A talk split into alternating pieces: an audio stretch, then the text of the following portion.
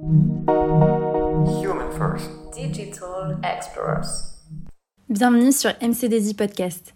Ici, on vous parle d'actualité digitale et des expertises de notre cabinet de conseil. Merci de nous rejoindre pour un nouvel épisode.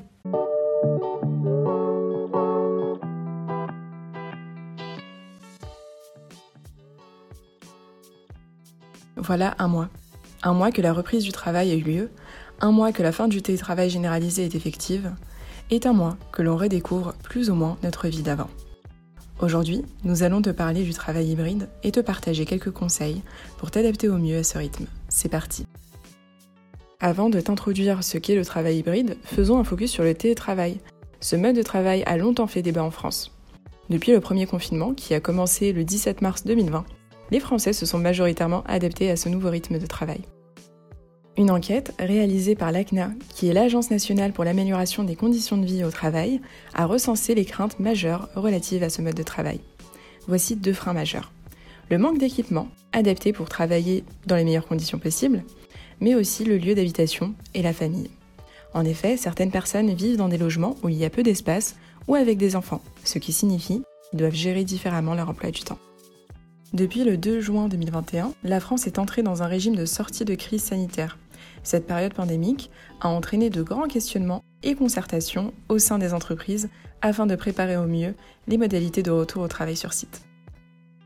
En effet, le retour en présentiel des salariés a exposé les entreprises à un fort risque, que ce soit au niveau des conditions de travail, du climat social ou encore des contaminations. Bien que le retour sur site fût possible dès la fin du confinement, le télétravail est resté présent dans le quotidien des salariés. Comme l'indiquait Bruno Metling, l'ex-DRH d'Orange, le télétravail pourrait devenir une épine dans le pied des entreprises dans leur relation avec leurs salariés s'il n'est pas mieux organisé.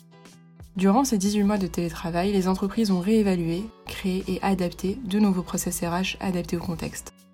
Selon une étude ANDRH, donc l'Association nationale des DRH, menée en avril 2020, 33% des DRH anticipent une digitalisation accélérée de l'entreprise, comme conséquence positive de la crise.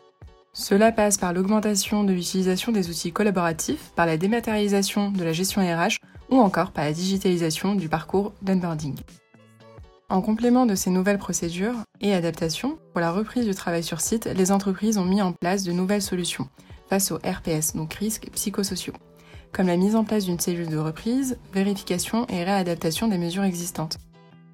Après des mois de crise sanitaire, le 10 juillet 2021 a été une date symbolique avec la levée de l'état d'urgence sanitaire et la fin du confinement. Nous sortons du positif de cette période de télétravail. L'un des premiers avantages est le temps passé dans les transports en commun. Le télétravail nous a permis de réduire, voire de supprimer nos trajets quotidiens. Je pense que tu te rappelles de ces épisodes de retard de train pour se rendre au travail ou tout simplement pour rentrer chez soi. En moyenne, nous avons gagné deux heures dans notre journée. L'autre avantage pour les télétravailleurs est la diminution du stress et des nuisances sonores.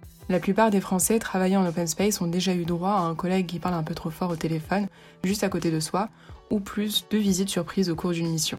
Dorénavant, les sollicitations se font davantage par chat.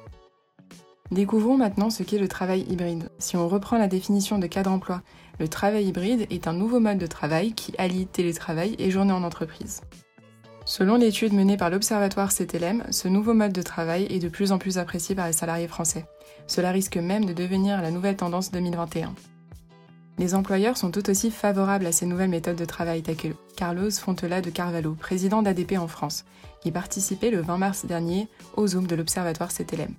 Lors de son interview, il indiquait qu'il n'y aurait pas de sens de demander aux salariés de revenir au bureau pour rester seuls à travailler derrière leur ordinateur. Au contraire, l'entreprise prévoit de réinventer les bureaux pour qu'ils deviennent des lieux de convivialité et de fraternité.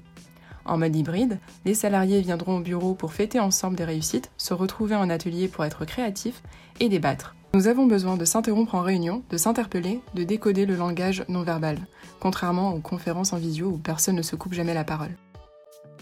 Et toi, tu es plutôt favorable ou défavorable à cette nouvelle tendance? N'hésite pas à nous le dire en commentaire. Afin de s'adapter à ce nouveau rythme, nous te partageons quelques conseils.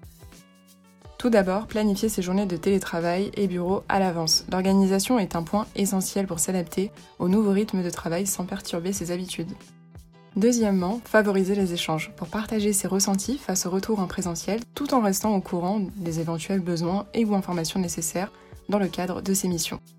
Pour finir, prendre le plaisir de retrouver ses collègues autour d'un café, déjeuner et même un after-work. Il s'agit d'un bon moyen pour renouer des liens qui ont été principalement virtuels durant ces deux dernières années et de rencontrer les collaborateurs qui ont pu intégrer l'entreprise au cours de la crise sanitaire. Merci beaucoup de nous avoir suivis. N'hésitez pas à vous abonner, à partager ce podcast autour de vous et on se retrouve sur notre chaîne pour découvrir d'autres épisodes.